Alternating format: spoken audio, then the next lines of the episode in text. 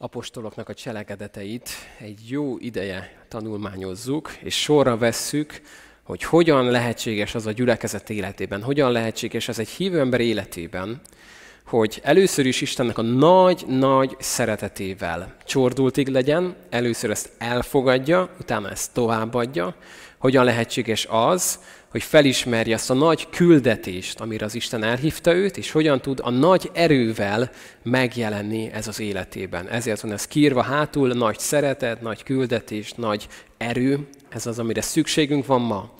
Az elmúlt héten az adventista teológia udvarán lehettünk élőben, és láthattuk egymást, és apostolok cselekedeteinek a nyolcadik fejezetét néztük, amikor is Fülöp, amikor Samáriába kerül, a nagy üldözés következtében szétszorodnak a keresztények, és ő egy úttörő misszionáriusként egy olyan helyre megy, ahova talán mások nem mentek volna először.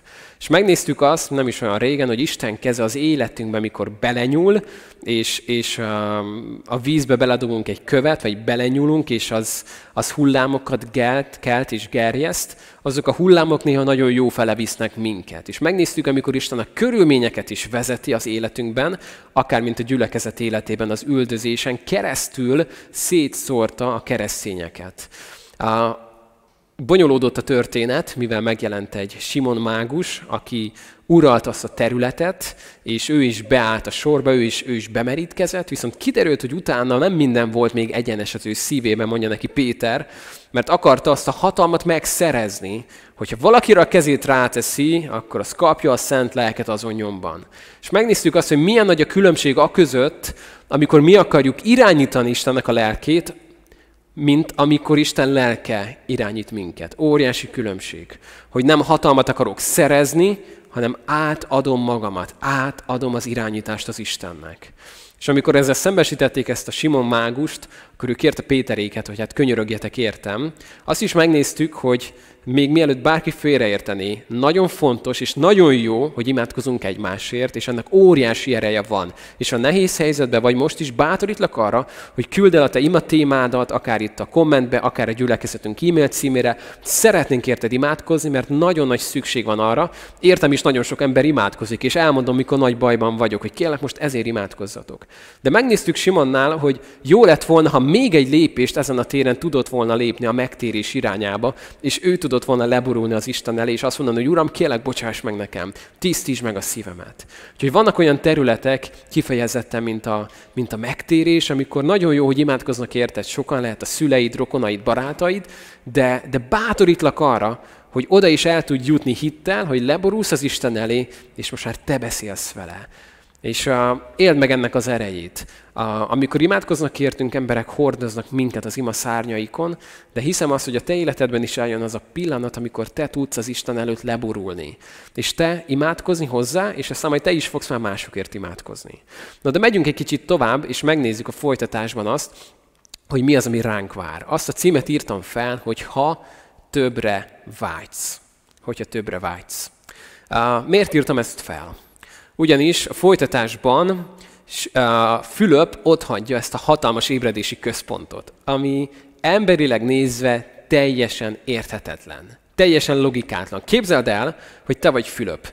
Te vagy ott az egyetlen érett hívő. Az érett hívő alatt azt értem, hogy nem aznap tértél meg. Tehát már van mögötted valamennyi időszak, és, és uh, talán már, már tapasztaltál dolgokat az Istennel, már van ismereted róla, és már Isten használ, de még te se egy húsz éve hívő ember vagy, csak már jóval régebben, mint az a néhány ember, aki ma tért meg. És ott vagy, és tanítványozod őket, szolgálsz feléjük, bizonyságot teszel nekik, meggyógyulnak a betegek, a, a megkötözöttek megszabadulnak, és úgy tűnik, hogy óriási munka zajlik itt éppen. Uh, már gondolkozol azon úgy, hogy hol fogsz uh, hosszú távra berendezkedni, hol lesz a, a kapitányságod, hol fogsz házat venni, mert itt a következő 10-20-30 évben annyi munka lesz, hogy ezt nem is fogod bírni, sőt, kiket tudsz majd beívni ebbe a munkába, mert hogyha ezeket most itt hagynánk, ezek mind elkallódnának, nélkülem, a nagy Fülöp nélkül bajba lennének.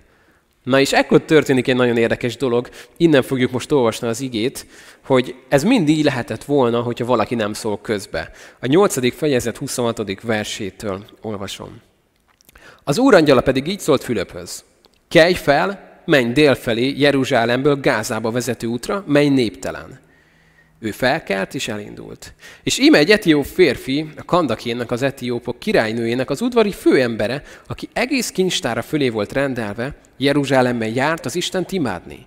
Visszatérőben, hintóján ülve olvasta Ézsajás prófétát. Ezt mondta a lélek Fülöpnek. Menj oda, csatlakozz ahhoz a hintóhoz. Amikor Fülöp odafutott, hallotta, hogy Ézsaiás prófétát olvassa, és megkérdezte tőle. Érted is, amit olvasol? Erre az így válaszolt. Hogyan érthetném, míg valaki meg nem magyarázza? Megkérte Fülöpöt, hogy szálljon fel és üljön mellé. Az írásnak az a szakasz, amelyet olvasott, ez volt. Amint a juhot levágni viszik, és amint a bárány néma a nyírója előtt, úgy nem nyitja meg száját. A megaláztatásért elvétetett róla az ítélet, nemzetségét kisorolhatná fel, mert élete felvitetik a földről. Az udvari főember megkérdezte Fülöptől, kérlek, kiről mondja ezt a profita, önmagáról vagy valaki másról? Fülöp beszélni kezdett, és az írásnak ebből a helyéből kiindulva hirdette neki Jézust. Amint tovább haladtak az úton, valami vízhez értek, és így szólt az udvari főember. Íme itt a víz, mi akadálya annak, hogy megkeresztelkedjem? Ezt mondta neki Fülöp. Ha teljes szívedből hiszel, akkor lehet. Ő így válaszolt. Hiszem, hogy Jézus Krisztus az Isten fia. Megparancsolta, hogy álljon meg a hintó, leszálltak a vízbe mind a ketten, Fülöp és az udvari főember, és megkeresztelte őt. Amikor kijöttek a vízből, az úr lelke elragadta Fülöpöt, és nem látta őt többé az udvari főember, de örvendezve haladt tovább az útján. Fülöp pedig azótozva került, és végigjárva valamennyi várost hirdette az evangéliumot, míg Cézáreába nem ért. Hát most eddig vesszük fel a fonalat. Biztos, hogy hallottad már ezeket az igéket, ezt a történetet, és ha hallottad, jó eséllyel egy bemerítkezés napján hangzott ez el. Az egy nagyon kedvelt ige szakasz, mikor elő szokott kerülni, de most nem annyira bemerítkezésről fogunk beszélni, hanem egy kicsit másról. Itt van tehát ez a Fülöp. Kezdjük akkor nála, ahonnan kezdődik a történet, hogy az úr angyala szól Fülöpnek, kelj fel, menj tovább.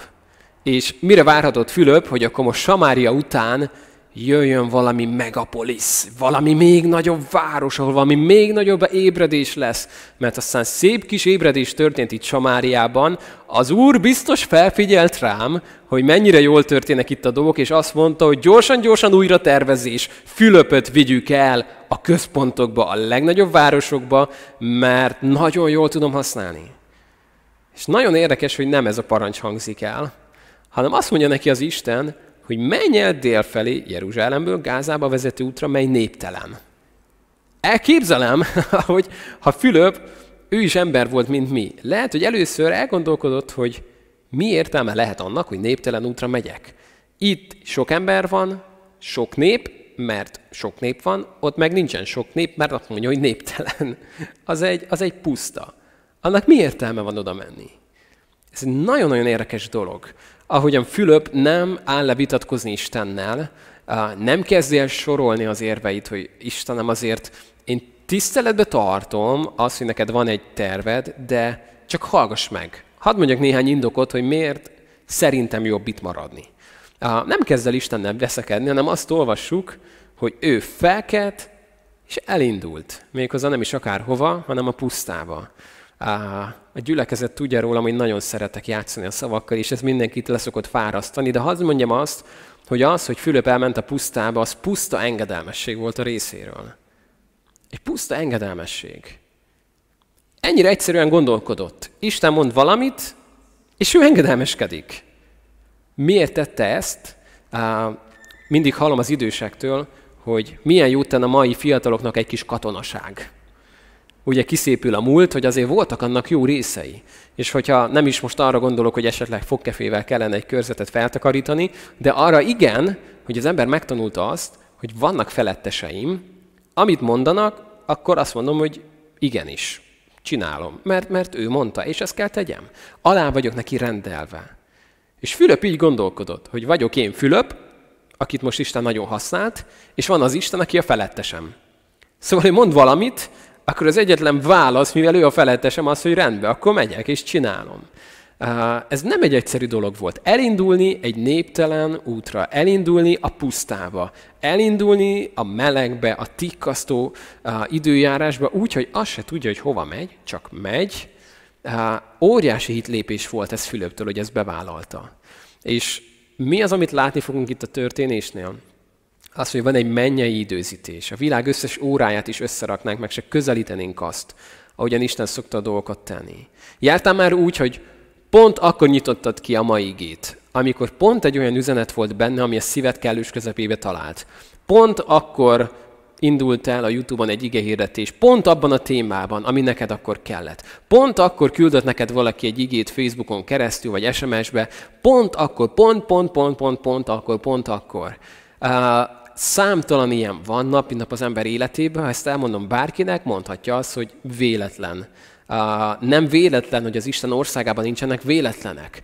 És hidd el azt, hogy az időzítések az ő kezébe vannak.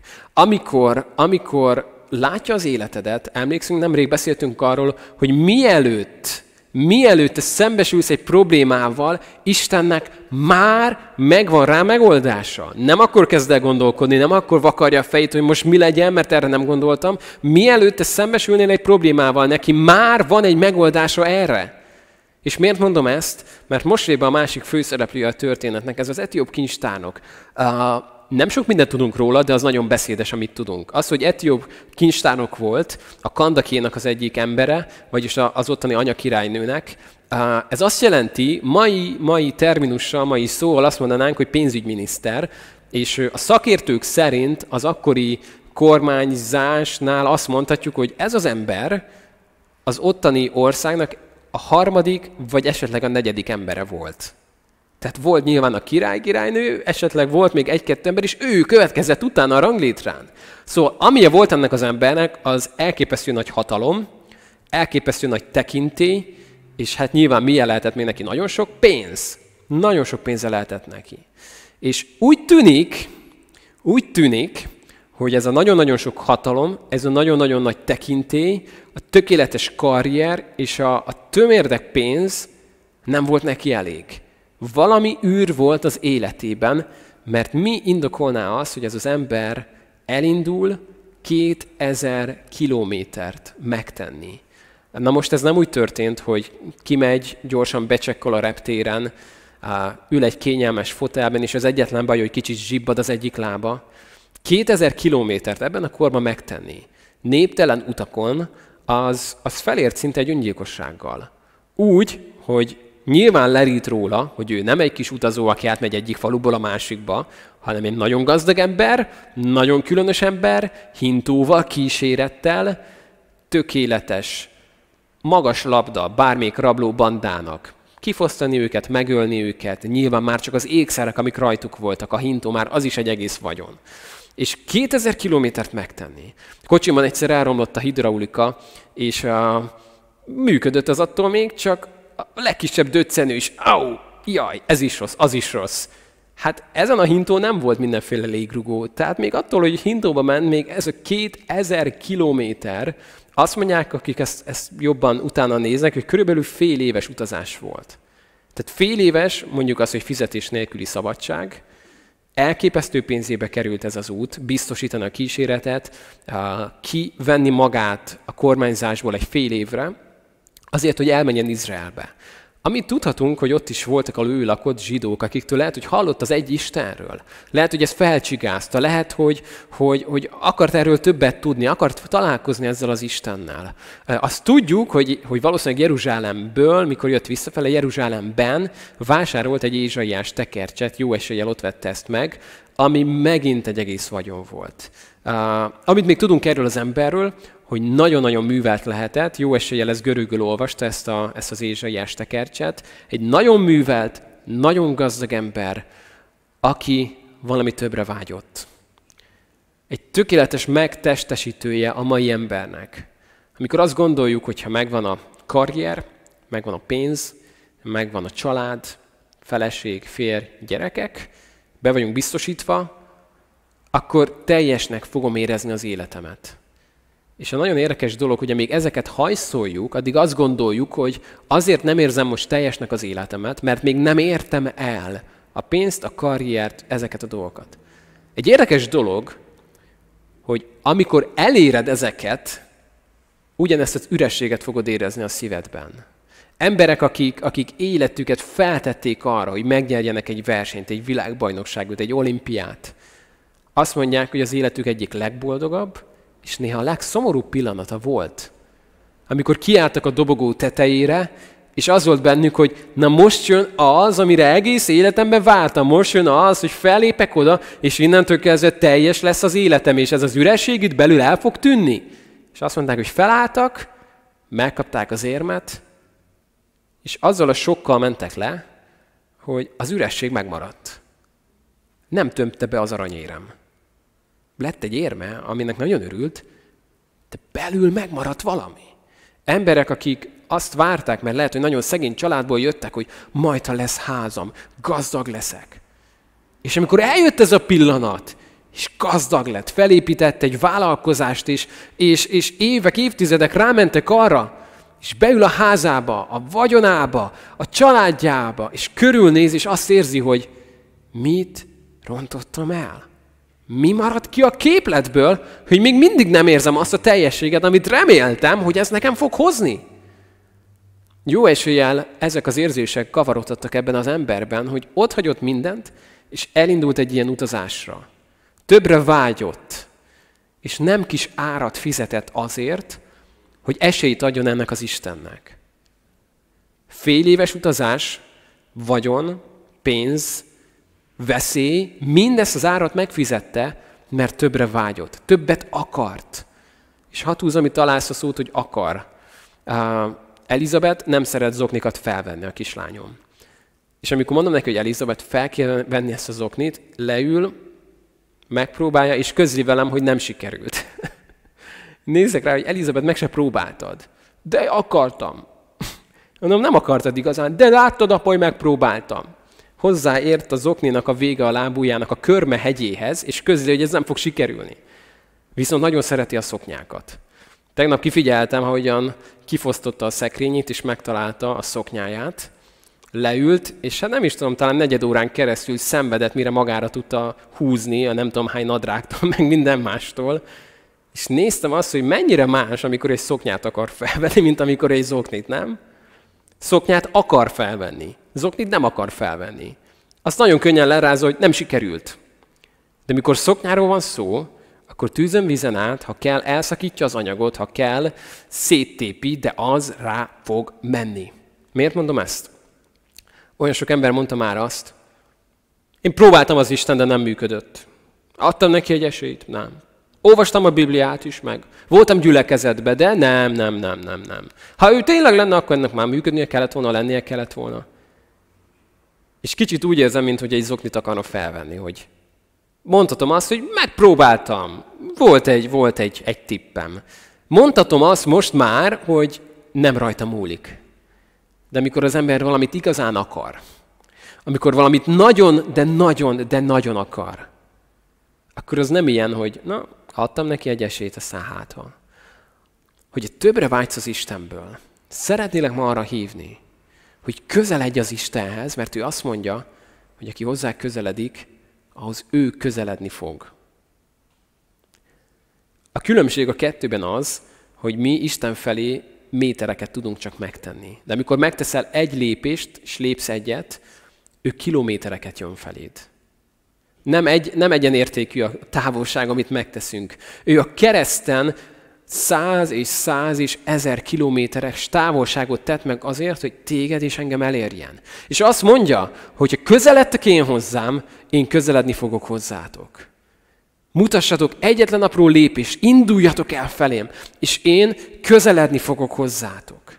Úgyhogy hadd mondjam el neked, egy nagyon egyszerű, próbáltam megfogalmazni egyszerűen. Isten közel engedi magához azokat, akik közel akarnak kerülni hozzá. Isten közel engedi magához azokat, akik közel akarnak kerülni hozzá. Ez egy nagyon egyszerű mondat. De sok minden következik belőle. Ha nem vagy most közel az Istenhez, el kell, hogy mondjam neked azt, hogy nem ő a hunyó. Nem rajta múlik. Ő a kereszten mindent megtett azért, hogy semmi, de semmi ne válasszon el téged az ő szeretetétől. Ő bizonyított, ő megmutatta azt, hogy ő mindent megtesz. Hogy hátára vette a mi adós levelünket. Hogy nincs most már többé kározató ítélet azok ellen, akik Krisztus Jézusban vannak. Hogy bátran és bizalommal jöhetsz a kegyelem királyi székéhez bármikor. Mindent megtett. És hogyha ezek után úgy érzed, hogy távol vagy tőle, hadd mondjam el azt az örömhírt, hogy ez nem az Istenem múlik, hanem ha közel akarsz hozzá kerülni, akkor kiálts hozzá. Mert ő azt mondta, hogy ha valaki hozzám kiált, akkor én válaszolok. Meg felfoghatatlan dolgokat jelentek ki neki, amiről nem tudhat.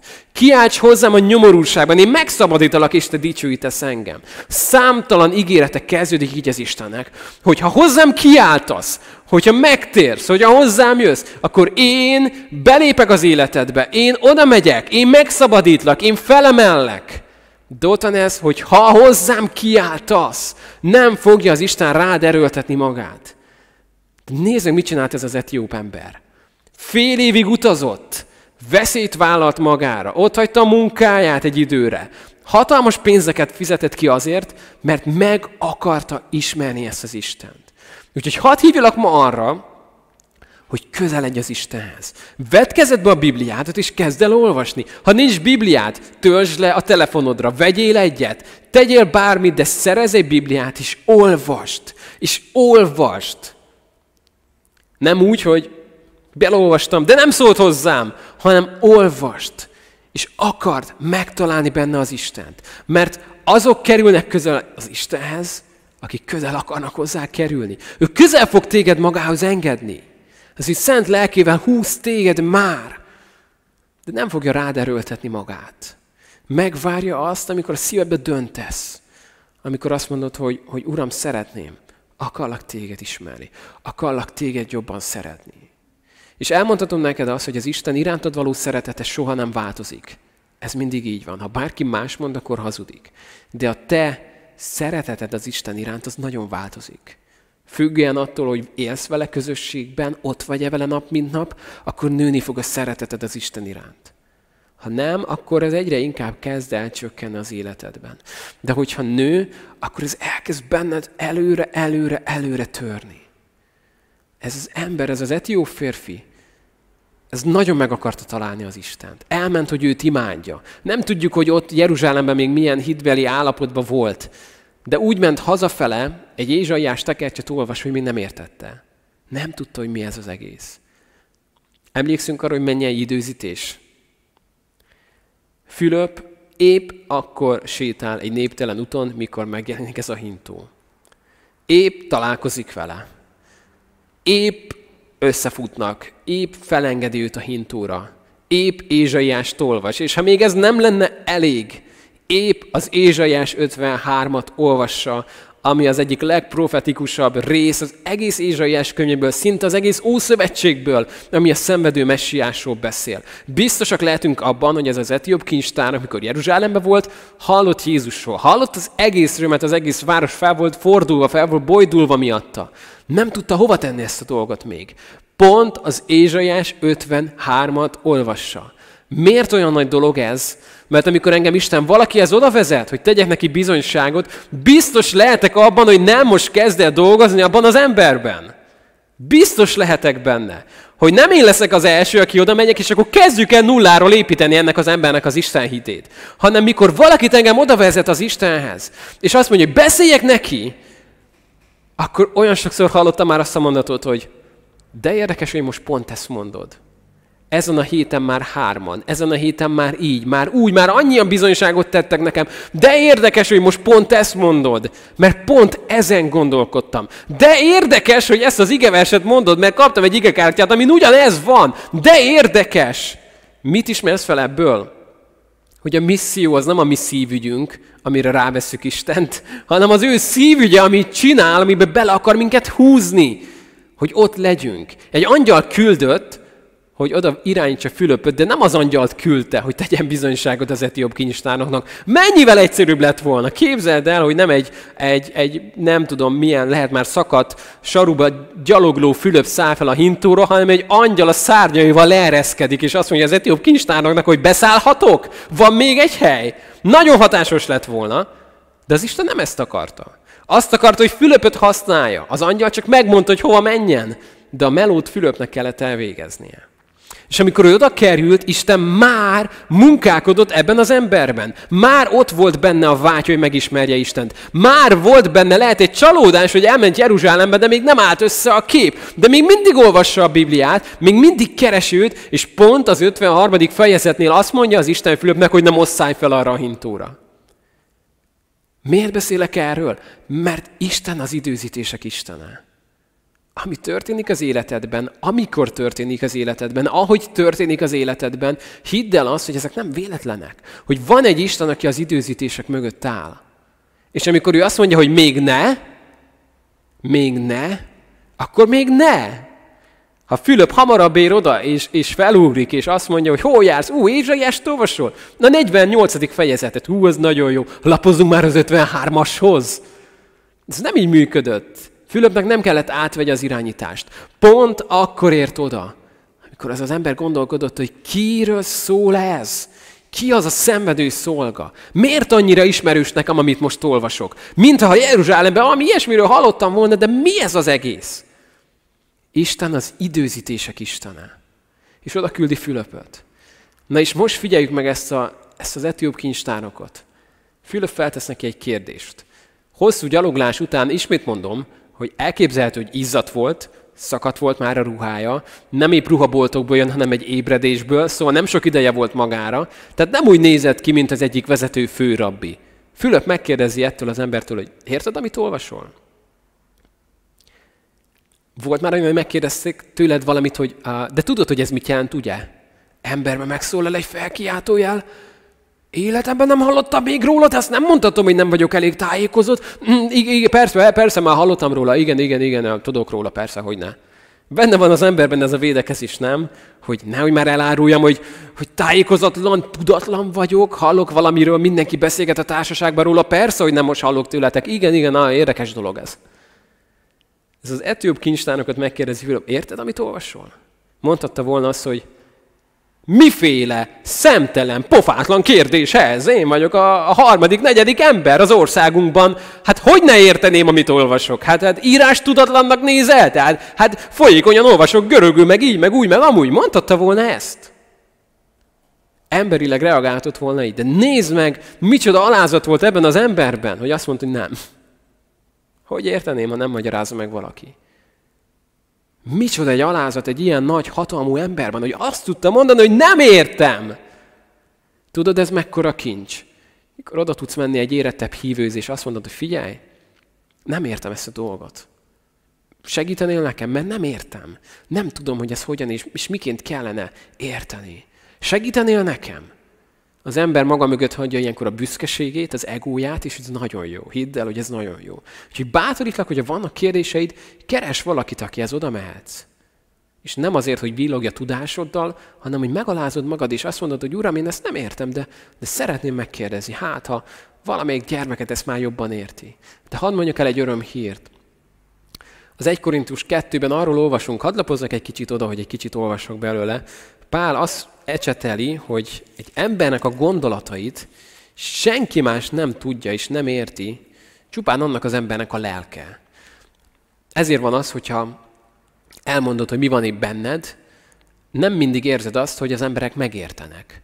Mert elmondod, hogy mi történik, de nem azt érzik, amit te érzel itt bent. Azt csak te érzed. Azt elmondod, hogy mi történt, de benned mégis más érzések vannak, mint valaki más van, aki azt mondja, hogy hát ez nem is olyan nagy dolog. Te lehet, hogy egész más, hogy érzed. És erről beszél Pál, hogy egy kicsit más az, amit az ember saját lelkével érezhet. Na de miért beszélek erről? Nézzük meg, az 1 Korintus 2-be fogom olvasni, a 11. azt mondja, mert ki ismerheti meg az emberek közül azt, ami az emberben van. Egyedül, annak az, egyedül az emberi lélek, mely benne lakik. Ugyanígy azt sem ismerheti senki, ami Istenben van, csak Isten lelke. Ha itt lenne a pont a második fejezetbe, akkor azt mondanánk jogosan, hogy ami bennem van, azt csak én ismerhetem. Ami az Istenben van, azt meg csak az ő lelke ismerheti. Tehát esélyem sincs arra, hogy megismerjem az Istennek a gondolatait. Esélyem sincs arra, hogy tudjam, hogy mi van az Istenben, mit szeretne, mert azt mondja Pál, hogy az csak az Isten lelke ismerheti, emberi lélek nem. Na de kérlek, hogy most nagyon figyelj a következő mondatra. Mi pedig nem a világ lelkét kaptuk, hanem az Istenből való lelket, hogy megismerjük mindazt, amit Isten ajándékozott nekünk. Ezeket hirdetjük is, de nem emberi bölcsességből tanult szavakkal, hanem a lélektől jött tanítással, lelki dolgokat lelki embereknek magyarázva. A nem lelki ember pedig nem fogadja el az Isten lelkének dolgait, mert ezeket bolondságnak tekinti, sőt, megismerni sem képes, mert csak lelki módon lehet azokat megítélni. A lelki ember azonban mindent megítél, de őt senki sem ítéli meg. Mert ki ismerte meg úgy az Úr gondolatát, hogy őt kioktathatná. És figyeld az utolsó mondatot. Bennünk pedig Krisztus értelme van. Bennünk pedig Krisztus értelme van. Ezért, amikor fogod otthon a Bibliádat, mit tudsz mondani az Istennek? Minden egyes alkalommal, ha Bibliát olvasol, bátorítlak és azt javaslom neked, hogy imádkozz előtte. Istenem, köszönöm a te igédet, de megvallom azt, hogy én ezt nem érteném magamtól. Nem, nem egy szövegértést akarok elvégezni nyelvtamból, hanem azt akarom, hogy a te lelked magyarázza meg nekem.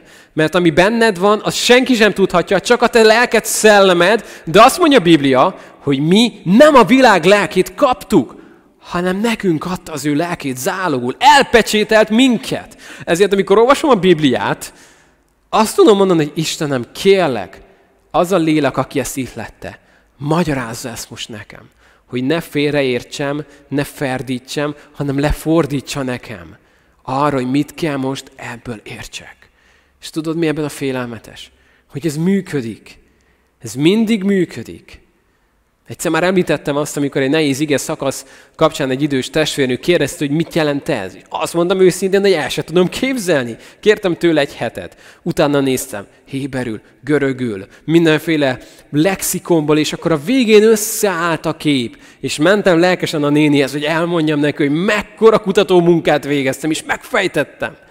Mielőtt megszólalhattam volna, ő elmondta, hogy tudja testvérem, még a hét közben imádkoztam, és imádkozás közben az jött úgy a szívemre, hogy nem-e azt jelenti ez a dolog, hogy... És elmondta azt a mondatot, amit kiírtam magamnak, hogy ez mit jelent. És néztem rá, hogy ez nem igazság. Én egy hétig turtam a Hébert és a görögöt, hogy megértsem. Ez az idős néni meg imádkozás közben megkapta ezt a kijelentést. Ez nem igazság, ez a kegyelem, hogy az Isten szól hozzánk. Megvan a szerepe is azoknak is a fontosság, akik a Hébert és a görögöt nagyon jól csűrik, csavarják, és hála legyen értük. És most nem ellenük akarok szólni, de hadd mondjam el, hogy az Isten lelke tud hozzád szólni, még akkor is, hogyha nem beszélsz ezeken a nyelveken, hidd el azt, hogy akar téged vezetni. És bátorítlak arra, hogyha módodban áll, akkor tanuld meg nyugodtan ezeket a nyelveket, hogy eredetiben olvasd a Bibliát, de hidd el azt, hogy az Isten lelke az a legjobb fordító. Nincs nála jobb. Lehet olvasni a Bibliát héberül, lehet görögül, de lehet a Szent Lélekben is. Ennél nincsen jobb. És akkor, ha felteszed ezt a kérdést, hogy értem, amit olvasok, mondd azt, hogy nem. Uram, kérlek, magyarázd. A te lelked van bennem. A te lelked tudja, hogy ez mit jelent, és kérlek, hogy magyarázd meg nekem ezeket az ígéket. És hadd zárjam azzal a kérdéssel, hogy akarsz-e többet? Ez az etióp férfi, ez nagyon komoly volt. Megértette az örömhírt, Fülöp onnan, abból a pontból kezdve Krisztust hirdette. Ez is egy fontos dolog, csak zárójelbe, hogy az Ézsaiás 53-ból kiindulva Fülöp nem az Ézsaiás 53-at prédikálta, hanem Krisztust. És hogy ezt meglátod, hogy a Bibliának minden fejezete Krisztusra mutat, akkor egészen máshogy fogod olvasni a Bibliát. Ismerd meg Bibliát sorozatunkat, mikor elkezdtük. Ószövetségnek azokat a könyveinél, ahol nagyon sok Biblia olvasónak a holteste és koporsója nyugszik. Mert feladták. Hát ennek semmi értelme, nemzetségtáblázatok, unalmas történetek. Hidd el azt, hogy megláthatod benne, hogy mindennek a célja minden Jézusra mutat. Minden a Szent Sátornak az alapanyagaitól kezdve, az ősatyák történetéig mindenben látod azt, hogy a Biblia kibontakoztatja azt, amit a legelején elmond, hogy jön majd valaki, aki rátapos a kígyó fejére, de közben ő egy sebzett győztes lesz, aki olyan marást kap, ami az életébe fog kerülni. De végezni fog a kígyóval. És ez pontja ki az Ószövetség, míg eljutsz oda, hogy íme az Isten báránya, aki hordozza a világ bűnét. Fülöp onnan kiindulva Krisztust hirdette. És hadd mondjam ezt el neked, hogy bárhonnan kiindulva, bármit olvasol a Bibliába, mindig lásd meg benne Krisztust. Uram, hogy mutat ez rád? Lehet a Bibliát úgy olvasni, mint egy történetkönyv, lehet úgy olvasni, mint, mint régészeti leletek gyűjteménye, mint érdekes irodalmi kincs, mert az is, de bátorítlak arra, hogy Krisztust keres benne. Azon túl, hogy felfedezed az értékét minden szempontból, találd meg benne mindig Krisztust. És ez az etió férfi ez nagyon komolyan gondolta. Azt mondja Fülöpnek, figyelj, itt a víz. Ha ez tényleg így van, akkor én most bemerítkezek. És azt mondja ki Fülöp, hogy ha te hiszel, akkor nincs akadálya. És ott a kísérete előtt ez a férfi meg is tette ezt. Utána egy érdekes dolog történik, Fülöp megint lemarad az ünneplésről. Samária ébredést is ott kellett hagyja, most azt olvassuk, hogy a lélek elragadta.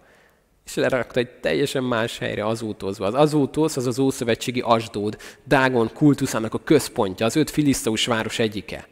Lerakja oda, és megy tovább, és akkor onnan folytatódik a hirdetés. Végig járja ezeket a városokat. Egy érdekes dolog, hogy Fülöp nem reklamál, hogy A pontból B pontba a lélek elragadta is letette, mondhatnánk azt akár, hogy teleportált, vagy nem tudom, hogy milyen kifejezés használnánk erre, utána meg végig gyalogolja a falvakat, városokat. És nem mondja azt, hogy megáll minden város szélén, hogy drága Jézus, ha most engem nem repítesz át a következőbe, én innen nem mozdulok, biztosan nem fogok sétálni, az fárasztó. Nem, ő sétál. Majd, ha lélek elragadja, akkor elragadja közben, de ő teszi a dolgát, és megy tovább. És ha történik csoda, akkor történik. Ha nem, akkor meg sétálni fog. De megint elragadta őt. És megint nem tud együtt ünnepelni ezzel az emberrel, de amit olvasunk, hogy ez az ember innentől kezdve örvendezve halad tovább az útján. Egy érdekes dolog, hogy már az első század végén azt látjuk, hogy Etiópiában komoly keresztény közösségek lettek. Kérdőjel, sorok között olvasva elképzelhető, hogy ez a férfi, mikor hazament, nem rejtette el a hitét. Ugyanis a kísérlet előtt is felvállalta. Elképzelhető, hogy, hogy bizonyságot tett, lehet, hogy az életével fizetett, nem tudjuk. Nem tudjuk, hogy mi történt vele, de azt tudjuk, hogy vitte el az örömhírt Afrikába. Egészen titkok ezek, hogy hogyan és milyen hamar Egyiptomban megjelent a kopt közösség. Mennyi keresztény lett hirtelen, és, és elkezdett szétterjedni az örömhír már nem Európában, és nem is ott Izrael térségében, hanem szélese világra. Itt van egy ember, aki megy a hintójával, de az Isten már valamit intéz, hogy valakit elhozzon valahonnan, hosszú út, minden, hogy pont akkor találkozzanak, amikor kell. Szeretnék néhány dolgot a szívedre helyezni. Ha már Isten gyermeke vagy, ne gondolj úgy az életedre, hogy véletlenek. Hogyha mész a buszon, ha szóba elegyedsz valakivel a orvosi rendelőben, ha valaki neki megy a kocsitnak hátulról, bármi történik, nézd meg azt, hogy Uram, ez nem egy hinta, amire fel kéne ugorjak. Nem lehet, hogy itt van valaki, akit te már előkészítettél. És nekem csak oda kell tegyem a pontot az ire, és bizonyságot tenni rólad. Minden egyes alkalommal ezt tapasztaltam. Nem számít, hogy hol. Akkor megnyitottam a számat, hogy bizonyságot tegyek, Isten beszélt, nem nekem kellett, és mindig azt láttam, hogy Uram, te már dolgoztál ezen az emberen, már meg van dolgozva, már meg van puhítva, én csak elmondom neki, és, és láttam azt, hogy Isten formálta is, és aztán utána elváltunk, és nem tudom, mi történt velük. De hidd el azt, hogy ahova Isten visz téged, oda célral tud téged vinni. Figyelj a lélekre, és nézd meg, hogy mikor, mit tanácsol neked. Baptista elődeinkről olvastam olyanokat, hogy volt, aki sétált, elment mellette egy lovasszekér, és a lélek mondta neki, hogy fuss utána és ugorj fel rá. Utána futott és felugrott. És nézd rá ez az ember, hogy te mit csinálsz a kocsimmal? És elkezdett neki bizonyságot tenni, és átadta az életét Jézus. Na most képzeld el ezt ma, hogy elmegy melletted egy kocsi, utána szaladsz, kinyitod az anyósülést, és beugrasz. Hogy nézne ez ki? És azt mondod, hogy figyelj, nem tudom megmagyarázni, nem akarlak kirabolni, de úgy hiszem, hogy az Istenről kell ma neked beszéljek. Mennyire, mennyire nem normális ez, nem? De mégis úgy látszik, hogy az Isten használ ilyen nagyon különös eseményeket. Szeretnélek először erre bátorítani, hogy tekints így egy átlagos napodra, hogy Uram, ki az ma, akit már én fogsz hozni, vagy aki ez nekem kell oda menjek, aki már lehet, hogy fél éve utazik azért, hogy ma halljon az örömhírről. Lehet, hogy sok csalódás van mögötte, lehet, hogy kereste Jeruzsálemben, kicsit párhuzamot vonva, lehet, hogy már vallásokban, vallás, kereszténységben csalódott, és már hazafele megy, de még mindig keres téged. És most kell, hogy az örömhírt hallja. Bátorítlak arra, hogy tekints így az életedre. De arra is hadd bátorítsalak, ha még nem ismered ezt az Istent, akkor közeledj hozzá. Ez nem azt jelenti, mintha mi emberileg tudnánk ezt megtenni. Hadd húzzam alá nagyon erősen, hogy kegyelemből van üdvösségetek a hitáltal, nem tőletek van Isten ajándéka ez. Nem cselekedetekért, hogy senki se dicsekedjék. Nem az, aki fut, nem az, aki akar, nem az, aki fut, hanem a könyörülő Isteni. Ez hadd húzzam alá még mielőtt azt mondom bárki, hogy itt arról beszélünk, hogy az emberi cselekedeteken keresztül. Nem, kegyelemből van ez. De mégis azt mondja a Biblia, hogy akik őt befogadják, azokat felhatalmazza arra, hogy Isten gyermekeivé legyenek. Akik befogadják. Van egy feltétel, és néha ez lehet, hogy összezavar, hogy akkor most ez Isten vagy én. Azt mondta egyszer valaki, hogy ő ezt úgy tudja elképzelni, hogy van előtte egy ajtó, rá van írva, hogy aki csak akar, jöjjön be. És ő benyit ezen az ajtón a kegyelembe. Bezárja az ajtót maga mögött, és azt látja kiírva, hogy kiválassza már a világ teremtése előtt. Hát most akkor melyik része igaz a ajtótoknak? Mind a kettő. Mind a kettő. De bátorítlak arra, hogy hidd el, hogy Isten már dolgozik benned. Nem te leszel az, aki elkezded ezt kezdeményezni, azzal, hogy akarod őt. Ő már dolgozott benned, és ő már mindent megtett érted a kereszten, mikor azt mondta, hogy elvégeztetett. De hívlak ma arra, hogy keresd őt. Aki keres, az talál. A zörgetőnek megnyitatik. Zörges, keresd az Istent. Hiszem, hogy Istennek nagyon kedves volt ez az ember, mert kereste őt, és figyelemmel kísérte, hogy ez tényleg el fog jönni egy ilyen nagy útra, ennyi pénzért, ilyen veszély, keres engem. Ha Jeruzsálemben nem is fog megtalálni, akkor majd a néptelen útra viszek valakit, aki majd megtalálja. Az Isten dolgozott benne. De hívlak ma arra, hogy közeledj az Istenhez, és hidd el, hogy ő közeledni fog hozzád. Nem tudjuk, hogy mi történt volna ezzel a férfival. Ugye megmarad ez a vágy a szívében, de nem jön el Jeruzsálembe. Azt mondja, hogy neki ez nem ér ennyit. Majd, ha Isten akar valamit, majd ott megtalálja. Lehet, lehet, hogy megtalálta volna, nem tudom, nem a mi dolgunk eldönteni. De ő annyira akart az Istennel találkozni, és annyira akart őt imádni, hogy bevállalta ezt az utat.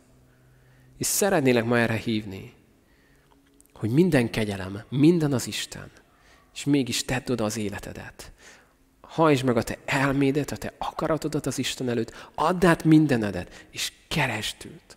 Olvasd az igéjét. És hogyha nem érted, hidd el, hogy van valaki, aki megmagyarázza neked, aki megnyitja a szemedet. Amikor elvétetik a lepel, és ahol a Szentlélek ott, ott szabadság van, erre szeretnélek ma bátorítani. Hogyha akarsz többet, akkor ne úgy akard, mint egy zoknit, hanem úgy, mint a szoknyát. Hogy azt mondod, hogy ez rám fog kerülni, ha törik, ha szakad, ha egy óráig kell cibáljam, rám fog kerülni ez a szoknya. Hogyha ennyire akarod, hiszem azt, mikor azt mondja a Biblia, hogyha úgy keresed az Isten ismeretét, mint az elrejtett kincset, mint az ezüstöt, mint az aranyat, akkor megérted, mi az. Ez nem azt jelenti, hogy rajtunk múlna minden. Mert az Isten az, aki minden, ő a kezdet, ő a vég. De elmondhatom, hogy mikor elhagyok egy, egy zsebkendőt az udvaron, és nem találom, bűnt vallok, hogy nem keresem olyan kétségbe esetten, mint hogy a jegygyűrűmet hagynám el, vagy a pénztárcámat. Mert más az érték. Van-e nagyobb érték az Isten életen a Földön? Van-e bármi, amit jobban akarnod kellene megtalálni, mint ő? Van-e bármi, amit jobban kereshetnél, mint ő? És az egészben tudod, mi a legérdekesebb? Hogy mikor megtalálod őt, akkor rájössz, hogy ő talált meg téged azt mondod, hogy Uram, megtaláltalak, és azt mondod, hogy ő azt mondja, hogy megtaláltalak. Mert az ember fia azért jött, hogy ami elveszett, azt megkeresse, és megtartsa. Úgyhogy hívlak arra, hogy gyere ma az Istenhez, Add át neki az életedet, és keresd őt. Tedd bele mindenedet. És hidd el azt, hogyha még mindenedet beleteszed, az még mindig semmi ahhoz képest, amit ő beletett, azért, hogy megtalálhasson téged. Szeretném, ha most tudnánk imádkozni is. És hívlak arra, hogyha ha most van egy vágy a szívedben, ha érzel itt bent egy ürességet, azt, hogy valami nincs a helyén, nem teljes az életed, akkor elmondhatom neked, hogy nem még egy karrier, még egy kocsi, még egy hatalom fogja ezt betölteni, hanem a Teremtő Isten, aki úgy alkotott meg téged, hogy nélküle ez mindig üres marad. Itt bent mélyen a szíved. Gyere ma hozzá, és mondd azt, amit mondott ez az ember, hogy mi akadálya? Mi akadálya annak, hogy én ma itt az Isten mellett döntsek? Semmi. Azt mondta neki Fülöp, ha szívből hiszel, lehetséges. Úgyhogy erre hívlak ma, hogy hajtsd meg a térdedet, bárhol vagy, legyél akárhol a e világban, bármelyik városban, bármelyik házban, egy képernyő előtt most éppen. Az Isten ott van. Ott volt egy néptelen úton, előkészített mindent. A legjobb titkos szolgálat se tudta volna így összerakni ezt a találkozást. Minden a helyén volt, hogy az ember megtaláltatott legyen. Hidd el, hogy benned is dolgozott. A nehézségeken, az örömökön keresztül, embereken keresztül, akik segítettek, akikbe csalódtál, minden összemunkálkodott valahogy ezért a mostani percért. Úgyhogy hívlak arra, hogy érjen itt véget a harc, és add meg magad az Istennek. És mondd azt, hogy Uram, itt vagyok, megadom magam, a tied vagyok. Akarlak téged jobban mindennél. Így imádkozunk most. Isten, én magasztalak téged azért, mert egy megtalálható Isten vagy. Köszönöm, Atyám, azt, hogy amikor még bűnösök voltunk, te már akkor meghaltál értünk. Köszönöm, hogy nem az a szeretet, ahogyan mi szeretünk, hanem ahogyan te szerettél először is, életedet adtad értünk. És köszönöm, hogy mindent megtettél a kereszten értünk. Mindent elhordoztál, hogy mi ne a bűneinkbe halljunk meg, hanem a te igazságod lehessünk. Isten, magasztalunk téged ezért a nagy kegyelemért. És Uram, könyörgök most azért, hogyha ma van, akiket megszólítottál. Uram, adj nekik bátorságot, hogy merjenek hitből lépni, elindulni, hogy akarják, Uram, ezt a kapcsolatot veled. Hogy akarják annyira, hogyha kell valamit feladni érte, akkor azt tegyék meg. Hogy semmi ne legyen ennél drágább, mint ez a kincs. Uram, jövök most azért, hogy hadd legyenek, Uram, a megtérések, szabadulások, hazatalálások ezen a délelőttön. Érintsd meg, Uram, a szíveket úgy, ahogyan egyedül Te tudod. Kérlek, Uram, hogy vidd mélyre azokat a gondolatokat, melyek tőled voltak. Mélyen a szívekbe, Uram. És köszönöm azt, hogy aki ma hozzád kiált, annak Te válaszolsz. Aki ma felkiált hozzád, és a bűneit elét hozza, azt Te ma megmented. A Te véred megmossa, tisztára, hófehérre. Köszönöm Jézus, hogy Te vagy az a szenvedő messiás, aki ezt vállaltad. Köszönöm, hogy rólad beszélt a próféta. És köszönöm, hogy mindent elvégeztél. És atyám, könyörgök azért, hogy felismerjük azt, amikor használni akarsz minket, mint Fülöpöt. Felismerjük azokat a találkozásokat, azokat a pillanatokat, amikor meg kell szólaljunk, amikor fel kell ülni egy hintóra. Nem szeretnénk, Uram, lekésni ezekről. Szeretnénk, hogy használj minket. És atyám, a te lelked pedig ragadjon minket el, és tegyen le oda, ahol, ahol használni akarsz minket. Az eszközeid akarunk lenni, Uram, a tanúid akarunk lenni ezen a világon. Kérlek, Uram, hogy töltsen minket erővel, szent lélekkel, hogy ezt meg tud tenni. Jézus nevében. Ámen. Hogyha most az Istenhez kiáltottál, átadtad az életedet, akkor hadd köszöntselek ma téged az Istennek a családjában. Hadd mondjam el azt, hogy ő ő nagyon várt ezt a mai napot, hogy hazaérkez. Ő nagyon várta azt, hogy találkozhassatok ma. Ő nagyon várta azt, hogy megtalálhasson ma téged. Szeretnélek bátorítani arra, hogy ahol laksz, a környezetedbe, Keres egy gyülekezetet, ahol be tudsz épülni, ahol tudsz növekedni a te hitedben, ahol vannak mások, akik tudnak téged pásztorolni, mentorálni, továbbvinni ezen a tanítványságban, és éld meg ezt bátran. Mondd el az embereknek, hogy mit tettél, hogy átadtad az életedet Istennek. Mondd el ennek az örömét, hidd el, hogy ez egy olyan öröm, amit minél jobban megosztasz, annál jobban gyarapodni fog az életedben. Most pedig szeretnénk még folytatni Istennek a dicsőítését. Megvalani azt, hogy mit tettértünk, ami megváltunk, hogy oly boldoggá tettél, értem váltság díjat fizettél.